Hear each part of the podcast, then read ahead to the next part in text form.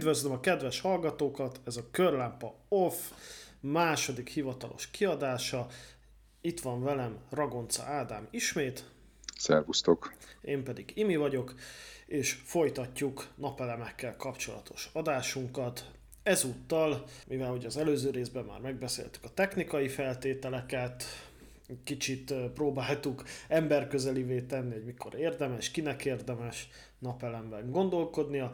Most megpróbálunk egy kicsit a szabályokkal, illetve támogatásokkal, stb. nagy vonalakban beszélgetni kicsit. Most én amennyire észrevettem, meg ugye már ezt meg is beszéltük, hogy ez a napelem ez nem egy olcsó buli. Nem az. Léteztek rá támogatások. Most, hogy jobban belegondolok, inkább indítsuk onnan a dolgot, hogy amikor te elkezdted ezt a vállalkozásodat, akkor mennyire volt egyszerű, mennyire volt nehéz, napelemet telepíteni, a napelemes vállalkozásba belevágni 2009-10-ben. Hogy ment ez akkor? Hát figyelj, amikor mi kezdtünk, akkor mi eleve nem a, nem a magánszemély szektor fele nyitottunk, hanem, hanem a közintézmények felé. Mert a közintézményeknek volt egy olyan támogatási rendszer, ami vissza nem térítendő támogatást adott napelemre. Most arra nem emlékszem, hogy ennek mekkora volt a, a támogatási hányada, de szerintem önkormányzatoknak, közintézményeknek száz százalék. Tehát a, az egész történet úgy indult, hogy ott volt egy olyan vevőképes kereslet, ahol el lehetett adni napelemes rendszert. Ezt a támogatást végül nem hirdették ki, bezárták, mert az összeget átcsoportosították az egyháznak, és utána nagyon sokáig nem is volt. Ezért kezdtünk el napelemekkel úgy foglalkozni, hogy akkor nézzük meg, hogy a magánszemélyek felé el lehet-e adni. Ugye erről az előző műsorban beszéltem, hogy ez nem volt annyira egyszerű. Utána, utána nem sok, sokáig nem voltak ilyen típusú támogatások. De ez, ez, ez nagyon nagy, hogy is mondjam, gyomron térdelés lehetett, hogy megcsinálsz egy vállalkozást, hogy majd itt a közintézményzetnek, önkormányzatnak, stb. lehet majd napelem, és egyszer csak azt mondják, hogy mégse. Hát ez, ez, ez gyomron térdelés, az egy, az, egy, az egy nagyon jó szó, így is éltük meg. Utána volt, volt még ilyen, tehát hogy a mi életünkben volt ilyen, hogy pályázatot kihirdettek energetikai célokra, aztán végül nem valósították meg. Volt olyan, hogy beadtuk a pályázatot, milyen volt a 0, 1, 2 és a 3-as sorszám, sose voltam még ennyire gyors, és azt is, az, az vállalkozásoknak szólt, ott projekteket lehetett csinálni villamos energiatermelő rendszerekre, azt is visszavonták és átcsoportosítottak, már nem tudom pontosan, hogy mire. Tehát ja, a támogatás alapvetően azt gondolom, hogy jó dolog, mert elősegíti ezeknek az egyébként drága, de megújuló energiát előállító rendszereknek a népszerűsítését. A másik oldalról viszont mindig torzítja a piacot és hát ezzel együtt kell élni. Tehát nyilván van ennek egy jó, meg egy rossz oldala, és a piasztorzítást az kevésbé szeretem, azt, hogy népszerűsít mondjuk egy technológiát, vagy egy eljárást, azt, azt, azt igen. Mennyire volt akkoriban ez a, ez a megújuló energia fasizmus, lehet így fogalmazni, tehát, hogy mennyire most oké, okay, visszavontak, támogatásokat csináltak újakat, esetleg azt is visszavonták, nem tudom, de mennyire volt akkoriban a magyar állam partner abban, hogy legyenek ezek a technológiák a kezdetben? Figyelj, alapvetően azt kell mondjam, hogy mindig is partnerek voltak. Ugye ezeket a célokat, ezeket az EU-s pénzeket úgy kapta a magyar állam, hogy nemzetközi EU-s előírásoknak kell megfelelni. A, ezt nem tudom, hogy mennyire, mennyire köztudott vagy nem köztudott, de hogy ezekből az alapokból, vagy ennek az alapoknak az egyik fő célja az, hogy ilyen típusú beruházásokat csináljunk, megújuló energiatermelés, hőszigetelés, stb. stb. az, hogy csökkentsen, csökkenjen az országnak a széndiokszid kibocsátása. Tehát ilyen bármilyen projektet csináltunk, akár napelemes, akár biogázos kiserőmű, ott, ott nekünk van egy elég jobb beágyazottságunk abba a témába, a monitoring mutatókban, amikor fenntartási jelentést kellett írni, mindig be kellett számolni azt, hogy mennyi volt a projekt által elért széndiokszid kibocsátás csökkentés. Tehát abszolút partner volt ebbe az Európai Unió is, meg, meg, meg, meg Magyarország is. Csak a menet közben mindig, nyilván mindig változtak egy kicsikét a prioritások. Hát volt, amikor kiszorultunk ilyen pályázati körökből, volt amikor, meg, volt, amikor meg lehetett menni. A magánszemélyeknek elég sokáig nem volt. Nekik elég sokáig nem volt, az utóbbi, azt kell mondjam, hogy ilyen négy-öt évben voltak támogatások magánszemélyeknek, amivel elősegítették a napelemeknek a beszerzését. És akkor, amikor ti ott 2010-es évek elején úgy döntöttetek, hogy nyittok a magánszektor felé, akkor mennyire volt ez egy nehéz kenyér? Mit lehetett eladni, mit nem lehetett eladni?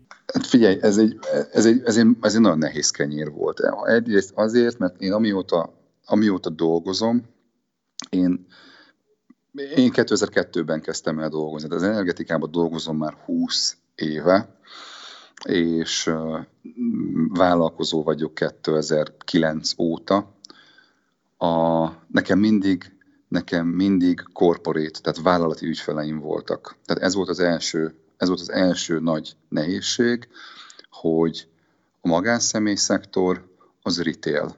Az egy egészen más gondolkodási formát igényel, mint a vállalati szektor. Egészen mások a döntési mechanizmusok. Tehát az, az első nagy nehézség ugye az volt, hogy tök őszintén mondom, nem értettünk a magánszemélyeknek a nyelvén. A magánszemély nem egy üzleti döntést hoz, hanem egy érzelmi döntést hoz. Zárójelet kinyitom, nekem azért furcsa, hogy mindig mindenki beruházás, meg megtérülés, meg gazdaságosság, meg így áll a napelemhez magánszemélyként, mert valójában egy magánszemély nem így működik. Ő egy érzelmi döntést hoz, pont zárójel bezárva. És ez volt az egyik nehézség, a másik nehézség pedig az volt, hogy előző mondtam, hogy ilyen két és fél millió, három millió forint volt a legkisebb rendszer, és ezt úgy kellett eladnod ezt a portékát, hogy valójában nem volt rá igény. Tehát bekopogtattál, kezit csókolom, tetszik egy napelemes rendszert? Nem, Puff. És akkor mentél a következőhöz. Most jönni, milyen sarkítottan kell elképzelni. Ez a, ez a cold calling, vagy hogy is hívják, ez a hideghívásos érték. Hát figyelj, ma, majdnem, majdnem azzal volt egy ilyen értékű. Nyilván mi úgy indultunk el, hogy voltak olyan voltak olyan vállalati ügyfeleink, akikről tudtuk, hogy, hogy ők, mint magánszemély is érdeklődnek a téma iránt, és akkor nem csak a cégükre akarnak napelemet, hanem otthonra is, és akkor, és akkor így indultunk el. De hideghívásokat fizikailag sose csináltunk, de egyébként majdnem egyenértékű volt azzal, hogy, hogy a hideghívást csinál, hogy a hideghívást csináltál volna. Nem volt ez akkor benne azért annyira a köztudatban. Mi volt az, vagy és mikor volt az, amikor úgy érezted, hogy ez, ez már egy kicsit úgy kezd el terjedni, már lenne rá érteklődés nagyjából? Hát, most vissza kell, vissza kell gondoljak, hogy, hogy mi, volt az a, mi volt az időszak. Nyilván magánszemélyektől nagyon sokszor hallod azt, hogy na majd, ha ingyen lesz, vagy ma, majd, hogyha támogatják. 2016 környékén jött meg azt hiszem az Otthon Melege program, talán az volt az első olyan támogatás magánszemélyeknek, ami, ami már szorgalmazta a napelemet is, ott lehetett napelemet csinálni, homlokzati hőszigetelést és nyilászáró cserét, talán egyesével is meg ezeknek a kombinációját. Az biztos, hogy az otthon melege program az, az már adott egy felfutást. Utána, most próbálok visszaemlékezni kronológiailag, hogy, hogy hogy volt, de volt a, hát ami most még, még mindig zajlik tulajdonképpen, mert, mert nem zárták be tavaly az otthonfelújítási támogatást ami egy, hogy mondjam, nagyon kedvező, azért, azért nagyon kedvező támogatási forma, mert 50%-át kaptad meg a beruházási összegnek vissza nem térítendő támogatás formájában a beruházás megvalósulását követően. Tehát ezek a családok, családoknak az otthonfalavítási támogatása, ez a, ez a neve ennek a programnak. Kifizetted egybe, és akkor utána megkaptad a felét a beruházási költségeidnek Igen.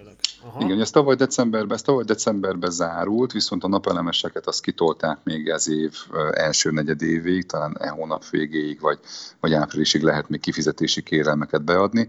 De figyelj, ez jó, tehát maga a, a, a magánszemély kifizeti a beruházást teljes egészében, viszont a, kit, a kitettségét csökkenti egy vissza nem térítendő támogatással, és akkor ha megtérülést akar számolni, akkor lefeleződik mondjuk a megtérülési ideje.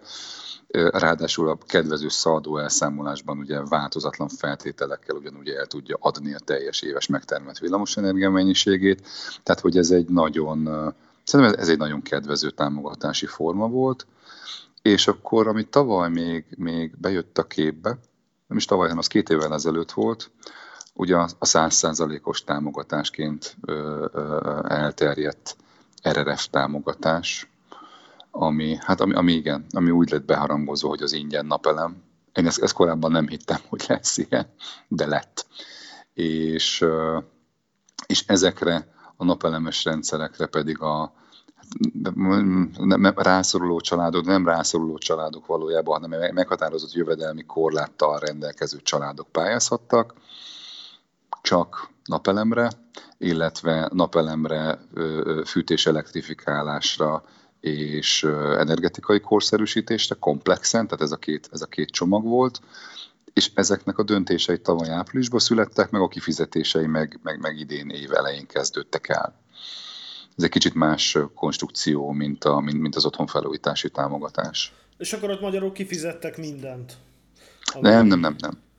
Nem, ott a, az, az RRF-ben, az RRF az úgy néz ki, hogy az egy szállítói finanszírozású támogatás, tehát ott az ügyfél nem kap pénzt, hanem ott a kivitelező benyújt egy, benyújt egy előleg számlát a Magyar Államkincstár felé, az államkincstártól megkapja a beruházási előleget, ami 40%-a a beruházási összegnek, és amikor telepítette, akkor kapja meg készjelentést követően a maradék 60%-ot. Ahol most tartunk, az az, hogy a díjbekérőket, amire az erőlegeket kifizetik, azokat már szépen fizetik ki a miniszterelnökség. Készre jelenteni projektet még nem jelentettünk készre, mert a támogatási felületen, tehát az elszámoló felületen még nem jelentek meg azok a funkciók, amivel mérföldköveket készre lehetne jelenteni. Tehát ez folyamatosan megy, nem, ez nem ez a leggyorsabb támogatási forma, sajnos, de, de az ígéretnek megfelelően azért ezek a kifizetések is elkezdődtek, de itt még semmilyen projektet nem zártunk le semmilyen hát ezek, projekten. E, igen, tehát a magyar államnak dolgozni, az nem egy rossz dolog, mert ők mindig fizetnek, csak hát várni egy fél évet, egy évet a pénzre, mire az úgy megérkezik, ez a tapasztalatom legalább. Hát itt azért ez nekünk, ez nekünk is egy, ez egy nagy likviditást igényel, hogy, hogy ezeket a projekteket keresztül finanszírozzuk. Nyilván felkészültünk rá, meg, meg tehát a likviditás is megvan, meg, a, meg, meg az eszközállomány is megvan, de azért ennek igen, azért az egy, az egy kockázat.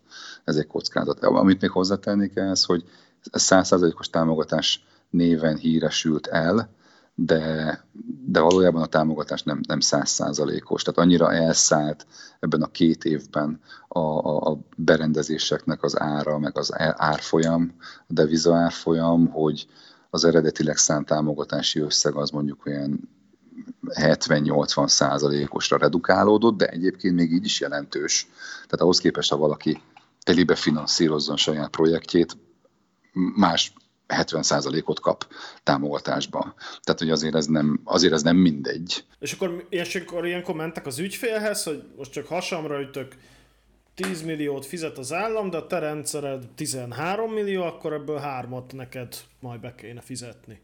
Hát nem ekkora számok, de nem ekkora számok, de igen. Tehát amikor, uh-huh.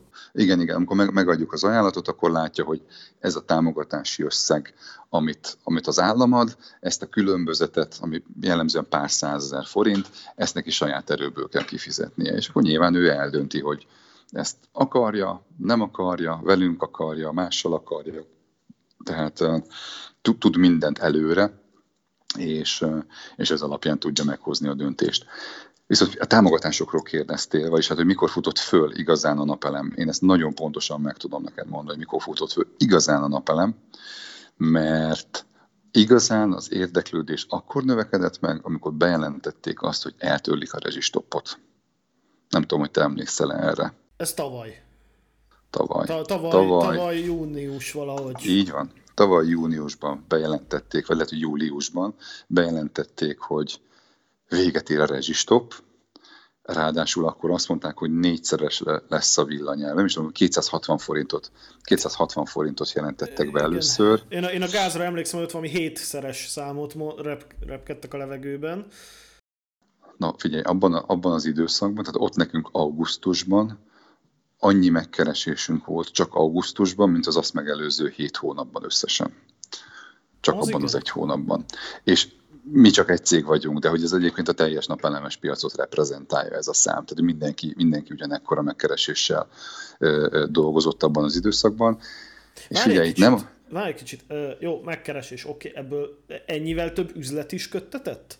Ennyivel több üzlet is köttetett. Aha, aha, Persze. Persze, tehát arány, arányaiban több. Tehát figyelj, mondhatom így is, hogy ugyanannyi szerződést kötöttünk. Még lehet, hogy megkeresés több is volt, mert egyszerűen képtelenség volt lereagálni. De a szerződés szám az augusztusban annyi volt, mint januártól júliusig. Ez egészen biztos.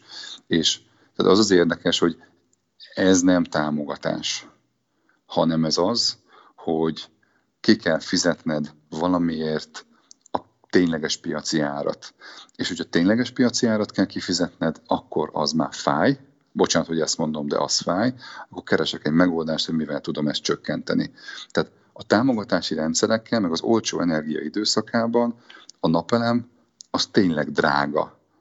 De a drága energia időszakában a napelem már nem drága, hanem egy lehetséges megtakarítási mód, érted? Figyelj, mondjunk már, most tudom, hogy utálják, utálja mindenki ezt a kérdést, de mondjunk már egy beugró lista árat, hogy mit tudom én, mi az, mi az alap, amitől napelemes cég kezd valakivel foglalkozni, tehát hogy sacra.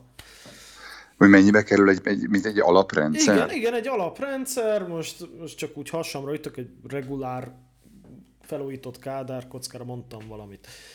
Hát igen, ez, ez, nagyon, ez nagyon nehéz. Most mondok egy számot, és akkor az, az úgy, úgy se lesz igaz. Igen, ezt kezeljük de... helyén, hogy ez, ez, ez egy ilyen satszolt ár, és ettől lefele, fölfele eltérhet mindenki. Figyelj, én, én az, azt gondolom, hogy egy, egy mi, mi, miből áll össze? Tehát a, a Ugye egyszer ki kell, fizetni, ki kell fizetni mindenkinek egy engedélyezési Engedélyezés, költséget. Igen. Az engedélyezés az egy kilowattra, meg 50 kilowattra ugyanannyiba kerül. Tehát nyilván is ez is százezres tétel.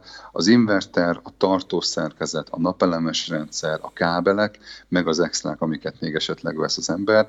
Ugye én azt gondolom, hogy nálunk 2 millió forint alatt mi, mi, mi nem kötöttünk szerződést. Tehát nincs, nincs, nincs 2 millió forint alatti rendszerünk, nincs 2 millió forint alatti szerződésünk. Aha és akkor határa csillagos ég nyilván.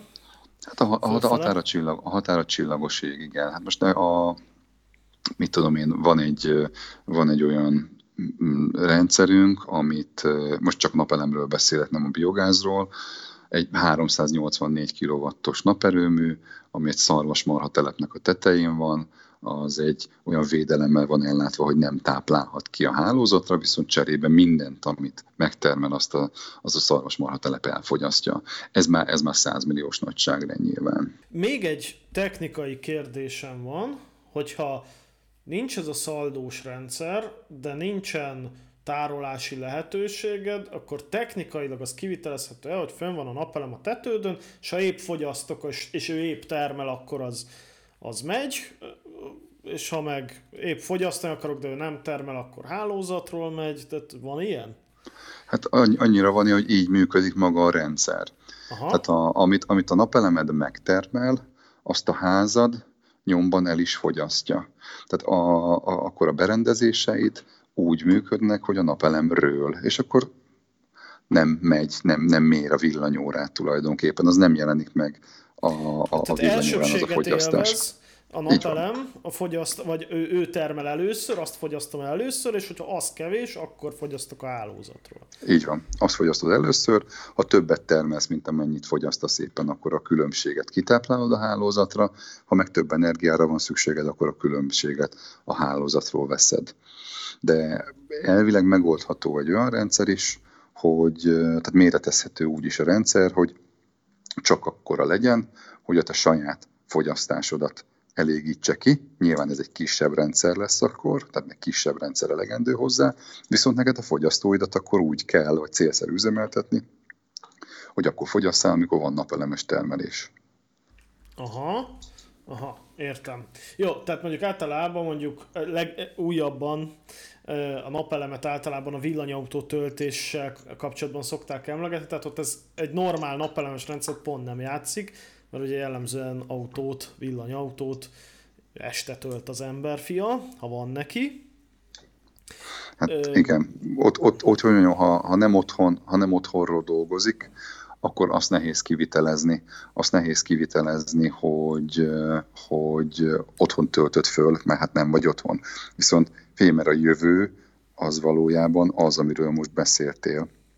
Mert van egy, nem tudom, hogy te mennyire követed a nemzetközi trendeket, van egy úgynevezett vehicle to grid irányzat, autót a hálózatra, és képzeld el azt, képzeld el azt a lehetőséget, hogy te elmész a munkahelyedre, ott feltöltöd az autódat, hazamész, és otthon ugyanarról az akkumulátorról működteted a házadat. És az egészhez mondjuk tartozik egy olyan okos elszámolási rendszer, hogy a másik helyen vételezett villamosenergiát te fel tudod használni a házadban. Érted, hogy mit mondok? Most nem biztos, hogy jól értem, tehát hogy az autóban levő energiát használom el a házban, vagy Igen. az, Értem, ja értem, jó. Tehát, hogy az autónak az akkumulátorát, az autónak az akkumulátorát használod energiatárolásra, és igazából technikailag mindegy, hogy hol töltöd fel, de magát az autó aksit használod a házadnak a működtetésére is. És akkor nem kell külön akkumulátort venned otthonra, hanem az autóaksid alkalmas a járműmozgatásra, meg a háznak az üzemeltetésére is.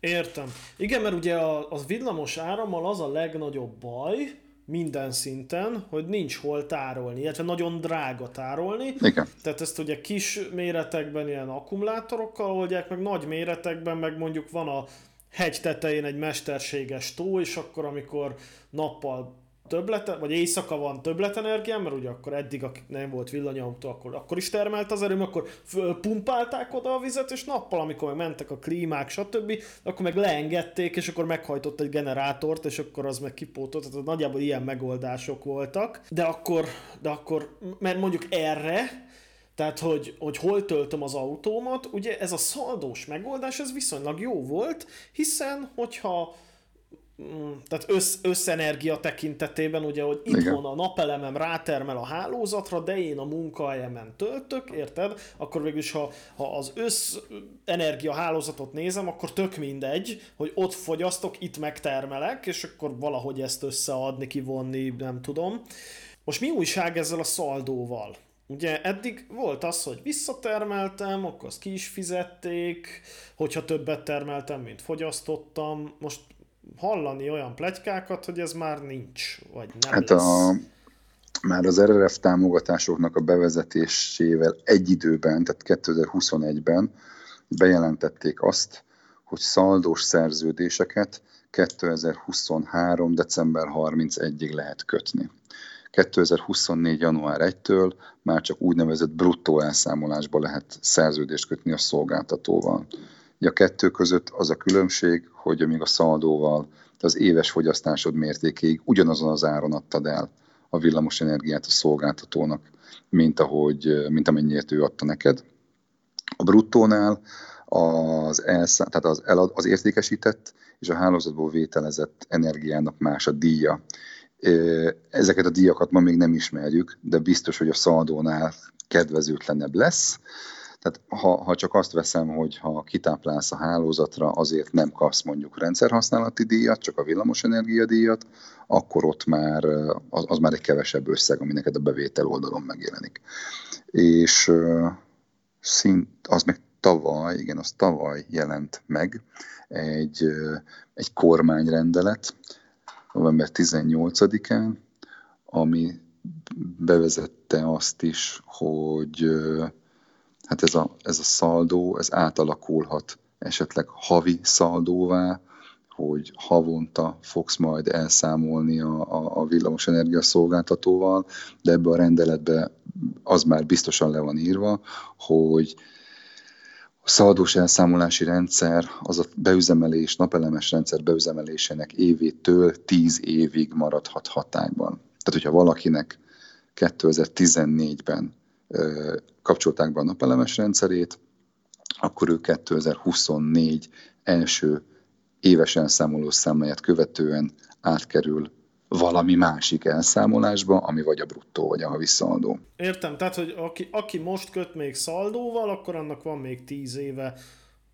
szaldóba maradni, így van. Tehát szaldóba maradni, és utána Igen. bármi lesz, abba kell átmenjen. Így van. Aha. És egyébként, aki most, fia, aki most köt, tehát aki, aki most köt szerződést, tehát 2023-ba, az 2033-ig szaldóban marad. Most, hogy az éves szaldó lesz, vagy havi szaldó, ez még mindig nem tisztázott, de hogy nálam még mindig a szaldó elszámolás lesz tíz évig. Tehát, hogy azért nem olyan rossz a helyzet, mint amit tavaly év végén itt a bejelentések kapcsán mindenféle hírportálon lehetett olvasni, hogy most a napelem aztán már tényleg nem egy jó dolog. A napelem ugyanolyan jó dolog, csak egy kicsit másképpen kell számolni, nem ezzel az éves szaldó elszámolással.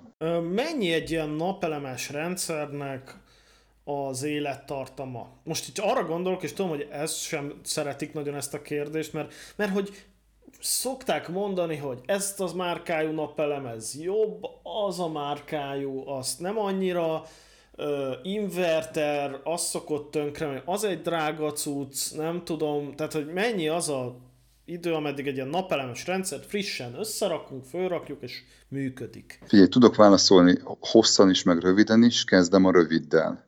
A rövid az az, hogy 30 év. Most nem hallom a hallgatókat, de biztos fölhorkantak és hátradőltek, és azt mondták, hogy nem, tehát abszolút, abszolút ingatlan élettartammal kell számolni, és azt is megmondom, hogy miért. A, épp most jön a hosszú válasz. Tehát maga a, maga a napelem modul, abban nincsen semmiféle mozgó alkatrész.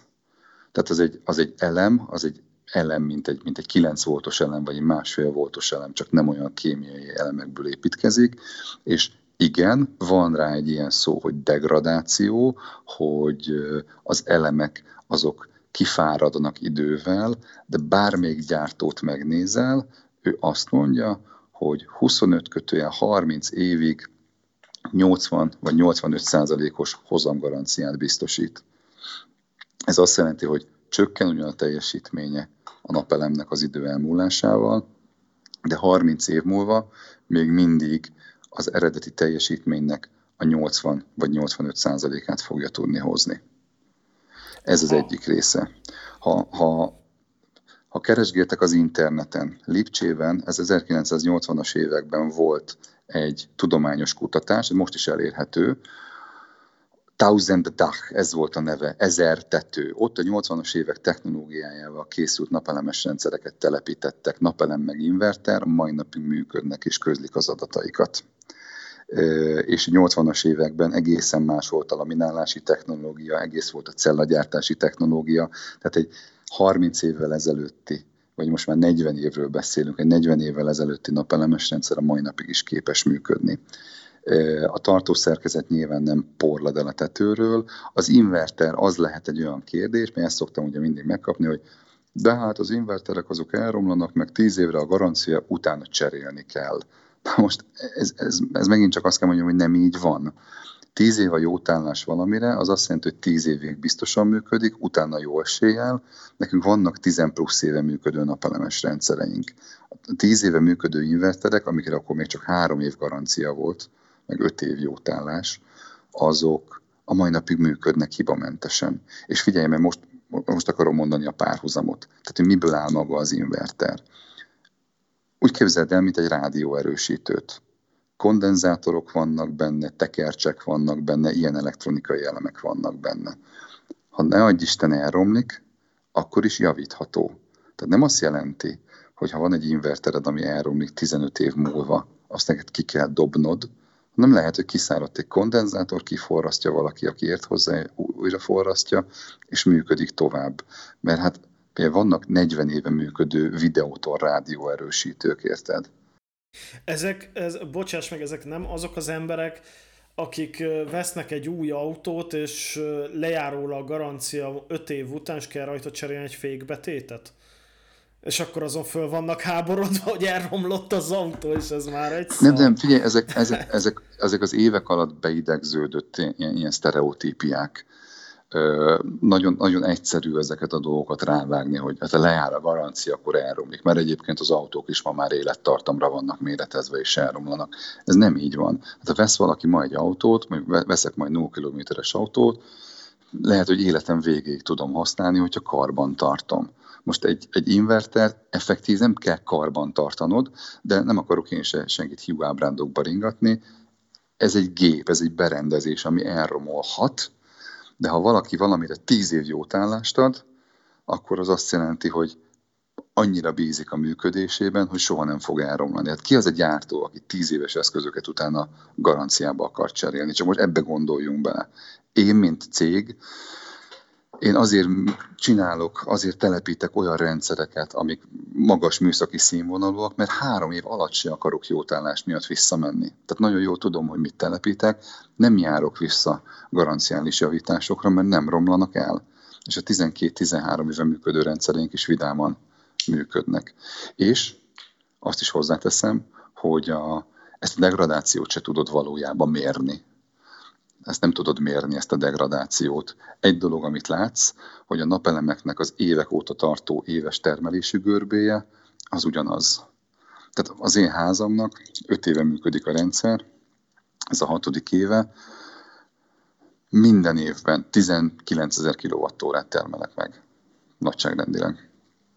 Minden évben 19 ezer kWh termeltem meg. Tehát nem az volt, hogy 19, 18, 17, 16, hanem ugyanannyit meg azért azt tegyük hozzá, hogy valójában ö, nem is tudsz gyártóként tíz évre előre látni, mert, mert ugye amikor te kifejezted a terméket, valamennyit teszteled, ö, de, de, de, de nem tudod előre, meg, meg ugye főleg egy inverter most hova telepítik, tudja hűteni magát, mit tudom én, érted normálisan, tehát ez annyi mindentől függ, hogy, hogy igen, hogy nem bírod gyártóként azt mondod, hogy ez 10 évet a tenger alján is el fog menni, hanem nem, te leszimuláltad valahogy, meg letesztelted valahogy, hogy hármat tuti kibír, mondok valamit, csak hasamra ütöttem, akkor három év garit adok rá, mert az az a hiba százalék, amíg nekünk így jó volt, és akkor most hogy tudnád azt mondani rá, hogy utána is menni fog, de nem tudod azt mondani, hogy ez örökké élet plusz 5 év, meg nyilván semmi sem készül az örökké valóságnak, ezt ugye tudjuk. Semmi sem, persze. Ö, jó.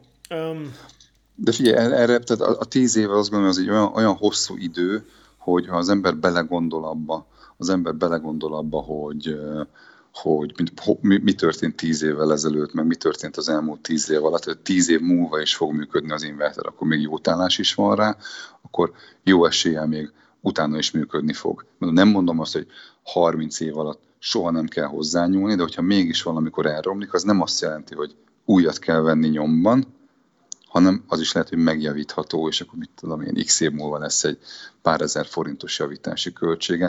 Tehát nyugodtan lehet a 30, a 30 éves élettartammal számolni. Tehát ingatlan élettartamokkal lehet számolni a napelemes rendszer esetében is.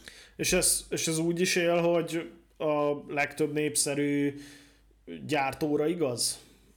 Igen. Én azt, azt mondom, hogy azt mondom mindegyikre. A, vannak a gyártók között nyilván eltérések, tehát vannak eltérések. Én például azt a gyártmányt preferálom, ami javítható, amilyen diszkrét áramkörös, meg nem tudom mi, meg, meg, meg nehezen, tehát túl komplikált, azt, azt pont a javíthatóság miatt én kevésbé preferálom és, és ajánlom de, de azért ezek az elektronikai berendezések igenis bírják, bírják a strapát.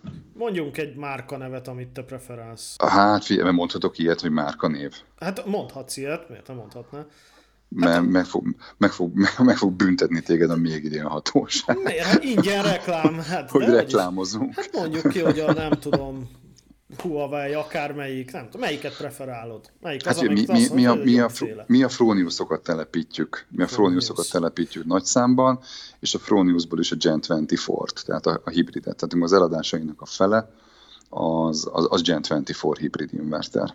Pont, pont azért, mert hogyha beállnak olyan típusú változások, hogy már akkumulátort kell kötni a hálózatra, akkor ehhez csak megveszi valaki az eszközt, megveszi az akkumulátort, és akkor már el is tudja tárolni az energiát. Tehát egy abszolút jövőálló, javítható, meg van egy csomó olyan trükkös funkciója, ami pont ezt az önfogyasztást tudja növelni.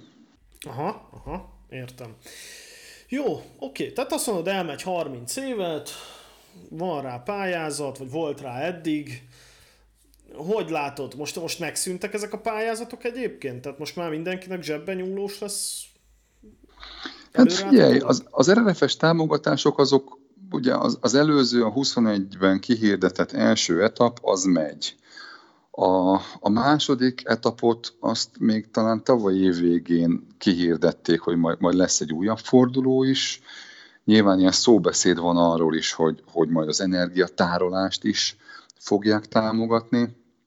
Tehát a, én, én azt gondolom, hogy a támogatások nem fognak elmúlni, mert minden szempontból cél, hogy, hogy több legyen a napelemes rendszer itthon, mert nem azért, mert ezzel foglalkozom, hanem mi más van, tehát mi más tudsz csinálni, főleg a lakosságnak.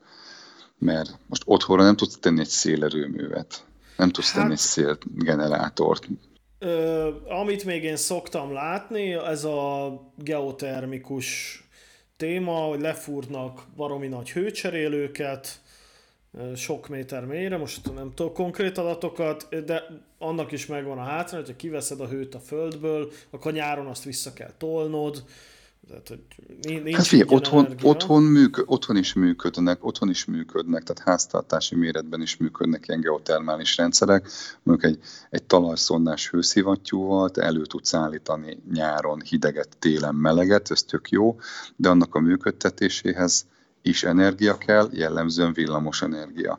Tehát ahhoz megint csak kelleni fog vagy a hálózatról, vagy akár egy napelemes rendszerről energia, de szélturbinát nem fogsz tudni otthon telepíteni. Nem, nem, nem engedik, zajos, kellemetlen, mm, hogy mondjam, annak nagyon korlátozott a lehetősége. Úgyhogy mi más marad, teszem föl ezt a kérdést, a napelem az jó, azt, azt elismerjük, de, és azt is szeretném azért hozzátenni, a napelem nem mindenható. Tehát a, a napelemnek megvannak a korlátai, amit beszéltünk végig, hogy csak meghatározott időben tud termelni, meg évszakonként eltérő a termelése, nem tudod az energiát végtelenségig betárolni. Ugye ezt szokták a legtöbbször hátrányaként felhozni, hogy nyári termelési töbletet, azt nem tudom elrakni télre. Ez így van. Viszont amit beszéltünk, hogy a, a házad arról működik, amikor te fogyasztasz, azt nem tudom, hogy mindenki tudja-e, de az egész trafókörzet arról működik, amit te megtermelsz akkor. Tehát például, ha neked van egy napelemes rendszered, akkor ugyan te nem használod el az energiát, de az nem bemegy egy központi elosztóba, és utána eladják, mit tudom én, Miskolcra, hanem azt a szomszédot fogja felhasználni. Tehát az elektronok nem mennek el messzebbre.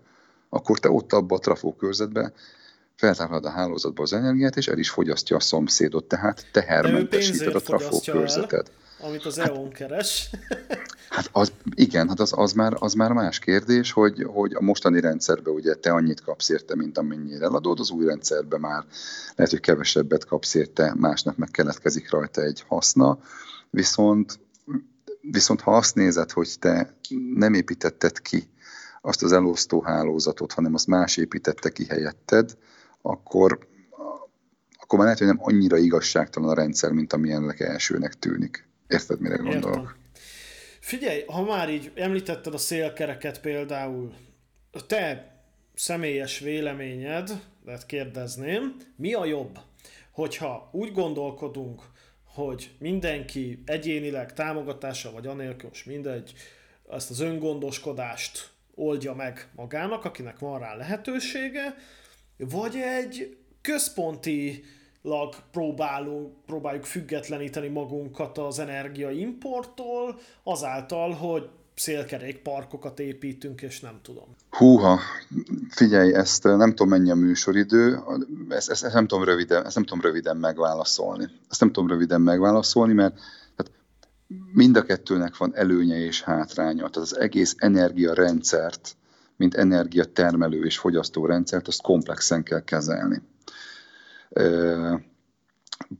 A nehézség, a nehézség az egészben az, hogy, hogy ezek, amiről beszélünk, a nap, meg a szél, ez időjárás függő. A napot azt elég jól tudod prognosztizálni, mert minden nap föl kell, ettől eddig termel, tudod, hogy mennyi a beépített teljesítmény országszinten vagy lokálisan, tehát tudod, hogy mennyi lesz a napelemes villamos termelés. A szelet idehaza, és a szelesek nyugodtan megverhetnek, hogyha látnak az utcán, nem tudod előrejelezni nem tudod, hogy egy szélturbina az mikor fog termelni, és mikor nem fog termelni. Bocsáss a... meg, ez nem úgy működik, most én tök laikus vagyok hozzá, hogy azt szokták mondani, hogy mer ott a magasba, pár száz méter magasan, ott mindig fúj a szél, és akkor ott hat pörögjön. Nem, nem, nem sajnos, sajnos ez nem így működik. Ezt tudod, hogy hol működik így? Olyan offshore erőműveknél, olyan offshore erőműveknél, amit mondjuk a, a tengerre építettek, és tudják, hogy ott mindig fúj a szél vagy a tenger felől, vagy a szárazföld felől. És ezek az erőművek jobbra vagy balra fordulva be tudnak állni, és zsinórba termelnek. Ahogy elmúlik, elmúlnak az Alpok, ugye mindig ezt szoktam mondani, a határon túl van egy csomó szélkerék. Igen, mert ott rengeteget fúj a szél. Itthon, meg oda a győri ö, szekcióba befúj egy csomó szél, és utána meg kevesebb. Figyelj, én nem vagyok, én nem vagyok a szélnek a tudósa, tehát én, én nem, nem, akarok, nem akarok nagyon elmélyülni a szélenergiába, mert vannak, akik nálam ezt jobban tudják, és biztos, hogy lehetne több szélerőművet telepíteni annál, mint ami van, egészen biztos, hogy lehet, de a nap meg a szél önmagában biztos, hogy nem elég. A, meg lehet nézni a Mavírnak a honlapját, ez a Magyar Villamosenergia irányítónak a az oldala, mindig leközölnek erőműtermelési adatokat. Ott látod azt, hogy a paksi atomerőmű blokkok, azok zsinórba termelnek folyamatosan, azt meg pont, hogy nem bírod kibekapcsolgatni, viszont az egyik fő problémát az jelenti, hogy a napelemeknek a nappali termelése, amikor lemegy a nap, az visszaesik nullára, viszont a hálózati fogyasztás az ezzel egy időben meg kiugrik, mert mindenki hazamegy a munkahelyéről, és elkezd otthon ténykedni, sütni, főzni, stb. És ez az egyidejűség, amikor nem termelnek a napelemek, de megugrik az energiafogyasztás, ez éves, vagy hogy mondjam, pillanatnyi ilyen több ezer megawattos teljesítményugrást kínál a szolgáltató, vagy kíván a szolgáltató részéről. És ezeket valamilyen erőművekkel, gyorsindítású erőművekkel, ezek gázos erőművek, elő kell állítanod.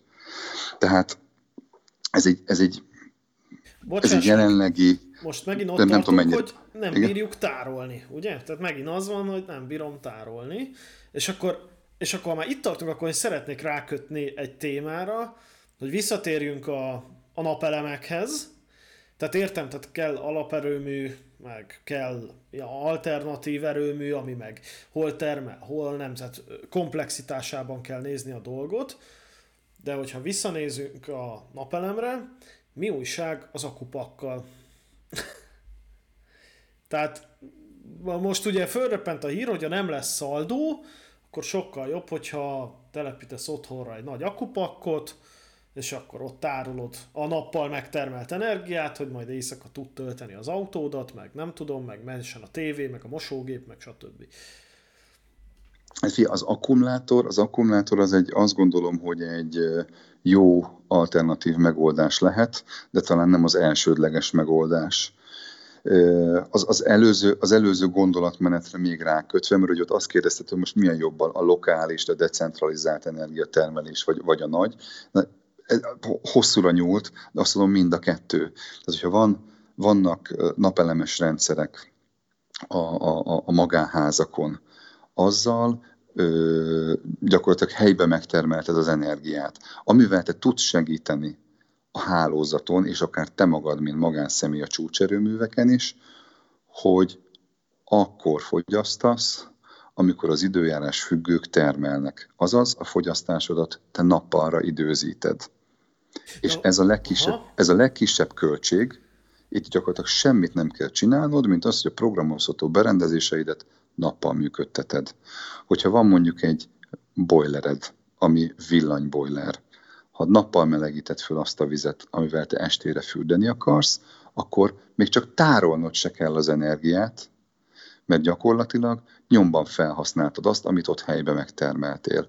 És akkor így lesz majd szépen kerek a kép, hogy megtermelted helybe, elfogyasztottad helybe, tehermentesítetted a hálózatot, mert este majd nem kell már annyi energia, amennyi a te igényedhez kell.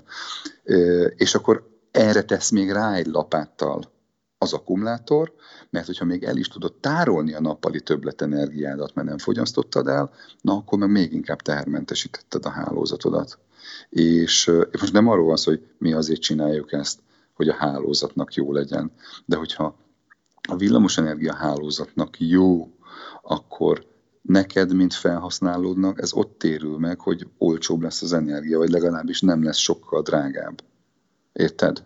Értem, értem. Hát ugye azt akartam mondani, hogy 15 éve körülbelül emlékszem, hogy pont azon ment a vekengés, itt a méd, akkori médiában, hogy akkor kezdtek el elterjedni, hogy mindenki szereltetett föl klímát munkahelyekre, otthonra, és hogy ez már annyira kezdte megterhelni a nappali hálózatot, hogy úristen, na hát most, amikor most már tényleg mindenhol van szinte klíma, akkor valójában ezek a nappal megtermelt elektronok azok azért van helye, szépen. Viszont, hogyha van, tehát, mekkora többlet terhet jelent egy ilyen akupak, ez megint felhasználó függő, vagy most nem akarom ezt a hülye kifejezést használni, hogy megéri akupakat, de, de, de mégis, tehát hogy Tedd föl nyugodtan ezt a kérdést, hogy megéri. Megéri, megéri figyelj, tenni. Figyelj, én, én, azt, én azt mondom neked, hogy a mostani elszámolási rendszerben mostani elszámolási rendszerben nem éri meg a kupakot, nem, nem éri meg a kupakot telepíteni. Nem éri meg a kupakot telepíteni, mert amíg el tudod adni a fölösleges villamosenergiádat, nem vagy rászorulva az akupakra. Hogyha megváltozik az elszámolási rendszer, akkor a saját fogyasztásodnak az optimalizálásával még mindig kicsi költséggel tök sok energiát fel tudsz használni, saját energiát fel tudsz használni, tehát még mindig nincs szükséged a kupakra. Az utolsó lépcsőfok az, amikor már annyi energiád van, és tényleg jobban megéri inkább betárolni, és nem a hálózatról megvenni este, na akkor éri meg az akupak. Tehát annyiba változott meg az elmúlt fél évben az, az egész elektromos energia elszámoló rendszer, hogy ez a korábbi éves szaldó, ennyit termeltem, ennyit fogyasztok, a kettőt felszorzom 37 forint 56 fillérrel, kiüti egymást a kettő, ez a képlet, ez sokkal összetettebb képletté változott. És ha most megnézel egy, ha most megnézel egy, egy bármilyen szolgáltatónak a, a díjtáblázatát, ugye eddig látod, hogy van az alapfogyasztó, vagy van az alapdíjtétel, meg van a vezérelt. Most már vannak olyan tarifák, hogy geotarifa, H-tarifa, B-tarifa, ebbe az előbb emlegetett rendeletben megjelentek a külön időzónák, tehát különféle időzónákban te majd különféle áron fogod kapni a villanyt, és el tudod dönteni, hogy neked mikor éri meg a te fogyasztóidat működtetni. Igen, Hogyha olcsóbban... Ennek, ennek az elődje volt az éjszakai áram. Az éjszakai, régen. igen. Igen, az a, vezé, az a vezérelt, de most már van, hogy a hőszivattyúra te tudsz geotarifát kötni, tudsz hátarifát kötni az elektromos fűtésre, hát gyakorlatilag bemész a, bemész a, a villamos energia díjboltba, és ki tudod választani a számodra megfelelő tarifákat, és egyébként a napelemes villamosenergia termelésnek is van egy tarifája, mert kiszámolod azt, hogy mennyibe kerül a napelemes rendszered, ha elosztod az élettartam alatt megtermelhető villamosenergia mennyiséggel, akkor fogsz kapni egy árat forint per kilovattórába. Hogyha az olcsóbb, mint a bármikor megvehető, vagy bármelyik napszabban megvehető villany, akkor érdemes napelemes rendszert csinálni. Hogyha be tudod tárolni, és még úgy is olcsóbb, mint a bármikor megvehető villany, akkor érdemes akkumulátort is venni hozzá. Tehát, hogy sokkal összetettebben kell már gondolkodni a napelembe is, mert, mert egyszerűen megváltoztak a körülmények. Figyelj, a teória, tényleg csak egy teória, amit általában érvelni szoktak ilyen polgári fórumokon az akupártiak, hogy van ez a rezsicsökkentett díjszabás, ez a rezsicsöki, Igen. és hogy ez állítólag így a szolgáltatókat abba a kényszerhelyzetbe hozta, hogy a karban tartásokat egy kicsit így visszább vegyék, mert nem annyira van rá pénz, és azért szoktak az akupak mellett érvelni, mert hogy eljön az az idő, amikor egyre több lesz a blackout áramszünetek, nem tudom, és akkor milyen jó, hogy van akupakkod, ebbe te látsz igazságot? Hát figyelj, van, van, benne, van benne igazságtartalom is. Az igazságtartalom biztos, hogy az, hogy, hogy a, a, rezsicsökkentett ár az, az, az a hálózatfejlesztést nem támogatta. Ugye ezt, ezt, ezt, ezt mondtam az előbb is, ez is egy támogatás. Ez egy, a, a rezsicsökkentett ár az támogatás a lakosság részére. Ez a támogatás torzítja a piacot. Ezt a pénzt, amit te nem fizettél ki a szolgáltatónak, ezt ő máshonnan nem tudta megszerezni, mit tudott csinálni, nem fejlesztette a hálózatot. Ennyi. Ugyanaz, mint a hatósági üzemanyagár volt. Mesterségesen alacsonyan tartották, nem volt tovább fenntartható. A, nem tudom, hogy kinézett mostanában a villanyszámlát, de a villanyszámlának az a díja, melyes az energia díja, az úgy tevődik össze, hogy energiadíj, rendszerhasználati díj és a forgalmi adó. Ennek a háromnak az összege 37 forint 56 fillér, valami 37 forint 80 fillér kb. Per Ez, kilowatt óra. Per kilowattóra, így van. Ez mindenkinél ugyanannyi változatlan a rezsicsökkentésnek a mértéké, vagy rezsicsökkentett értéknek a mértékéig, viszont annyi változott, hogy még tavaly évben 15 forint volt egy kilowattóra villamosenergiadíj, és mit tudom én, 13 forint, vagy 18 forint a rendszerhasználati díj, most 5 forint egy kilovattóra villamos energiadíj, és 23 forint a rendszerhasználati díj. De az összege ugyanaz, 37 forint. Uh-huh. Megnövelték a rendszerhasználati díjat pont azért, hogy több jusson a szolgáltatónak a hálózatfejlesztésre, csak ezzel párhuzamosan lecsökkentették az energiadíjat. Most mondjál már nekem bármit a világon, ami 5 forintba kerül. Na most komolyan, mondj valamit, ami 5 forintba kerül. Annyira majd Donald Drágót se nagyon. Hát fi, az első dolog, az első dolog, amikor találkoztam az inflációval, általános iskolás voltam, és, a, és bementem, a, bementem az egyik boltba egy forintos rágót venni, és mondta a boltos bácsi, hogy az egy forintos rágó mától két forintba kerül. És ez egy százszázalékos áremelkedés volt, érted? És levert a víz. És ott találkoztam először ezzel, hogy infláció és áremelkedés. Na most 5 darab egy forintos rágót vehettem volna, érted 5 forintért, 1980-as években, most semmi nem kerül 5 forintba, pláne nem egy kilovattóra villamos energia. Tehát, hogy azért, azért érdekes ez. Most ugye, hogy lesz-e blackout, meg nem lesz blackout, a, a magyar áramhálózat az nincsen annyira gatya helyzetben, mint ahogy azt sokan gondolják, meg leírják hanem inkább az a helyzet, hogy a magyar államhálózat nem képes befogadni azokat a tervezett erőművi kapacitásokat, amik most jelenleg igényként be vannak oda nyújtva.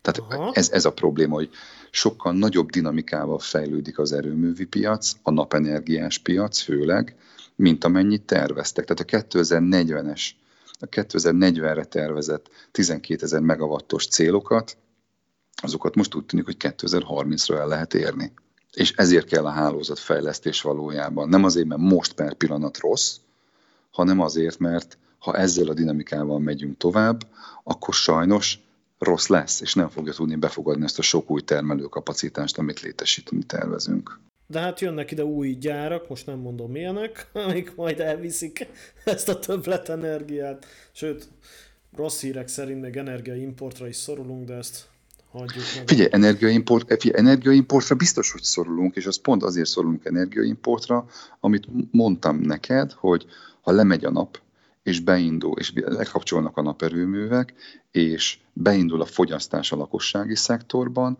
akkor szerte az országban gázmotorok indulnak be, és a gázmotorok gázt fogyasztanak, jellemzően földgázt. A földgázt meg mit csinálunk? Importáljuk. Tehát, hogy importra szorulunk továbbra is. Meg kell venni azt az energiaforrást, amiből villanyt tudunk csinálni, és ha nappal fogyasztunk, akkor nyilván este majd kevesebb gáz fog kelleni. Tehát ezért, ezért mondtam azt, hogy te, mint fogyasztó, igenis hozzá tudsz járni a rendszernek a, a működtetés költség csökkentéséhez. Csak hát igen, ez, ez azért már túl, ez már túlmutat azért egy, egy, egy, egy átlagember gondolkodásán. Nyilván ezt nem ezt nem kell mindenkinek tudni, ezt nem is tudja mindenki. Én, én 20 éve energetikával foglalkozom, tehát hogy tapadt rám ez alatt az időszak alatt annyi, hogy hogy látok már bizonyos összefüggéseket, mindent persze, persze én se. Tehát, hogy nagyon sok mindent nem tudok sajnos. Hát nézd, én egyrészt azt gondolom, és ez már messze van a napelemektől, de hogy az emberek azt csinálják, amit a tévében látnak, vagy amit sokat tolnak az arcukba. Vagy amit a küllámpa blogban hallgatnak. Vagy így van, és reméljük, hogy nagyon okosakat mondunk. Másrészt azt gondolom, hogy, hogy az, hogy az embereknek ö, okkal ö, nagyon sok embernek megingott a bizalma azokban a úgynevezett közmédia tartalmakban, ahol az ilyen információkat kellene sugározni pont, hogy jól működjenek ezek a dolgok. Tehát, hogy akkor vagy tudatos energiafelhasználó, ha mosógéped nappal, meg nem tudom, mint régen a tévétorna, tehát hogy unalmas, meg, meg, meg nem piaci alapú, oké, de ezek pont erre voltak jók. Tehát most én azt látom, hogy ez az egész ö, információ, ami tehát az átlag ember nem tudja szétválogatni azt a fejében, hogy amit nekem a telefonom az arcomba tol, abból ez nekem hasznos, ez meg baromság. És ilyen formán hogy tudod népszerűsíteni ezeket a gondolatokat? akár az energiatudatossággal kapcsolatban.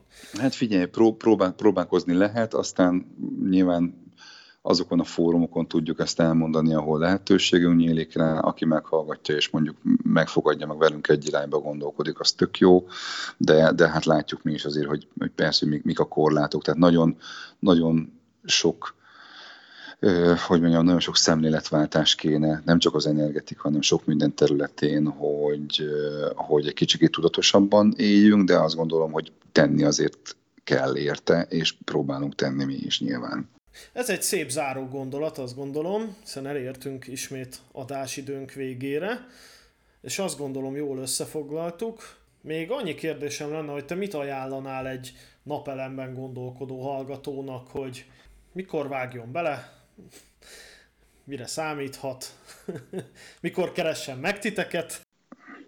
Hát az, akkor, akkor, akkor vágjon bele, amikor tényleg már, már olyan, a, a, olyan a háznak az energiafogyasztása, hogy azt tudja, hogy jellemzően nőni nem fog, vagy legalábbis a növekedést azt, azt mondjuk már jól tudja prognosztizálni, hogy milyen egyéb extra fogyasztókat akar beépíteni, és, és mi, mi konzultációra is nyitottak vagyunk, tehát nálunk nem minden, nem minden beszélgetés záró értékesítéssel, nyilván az a, az a cél, hogy, hogy olyan megoldást találjunk valakinek, ami az ő életébe olyan hosszú távon beilleszthető.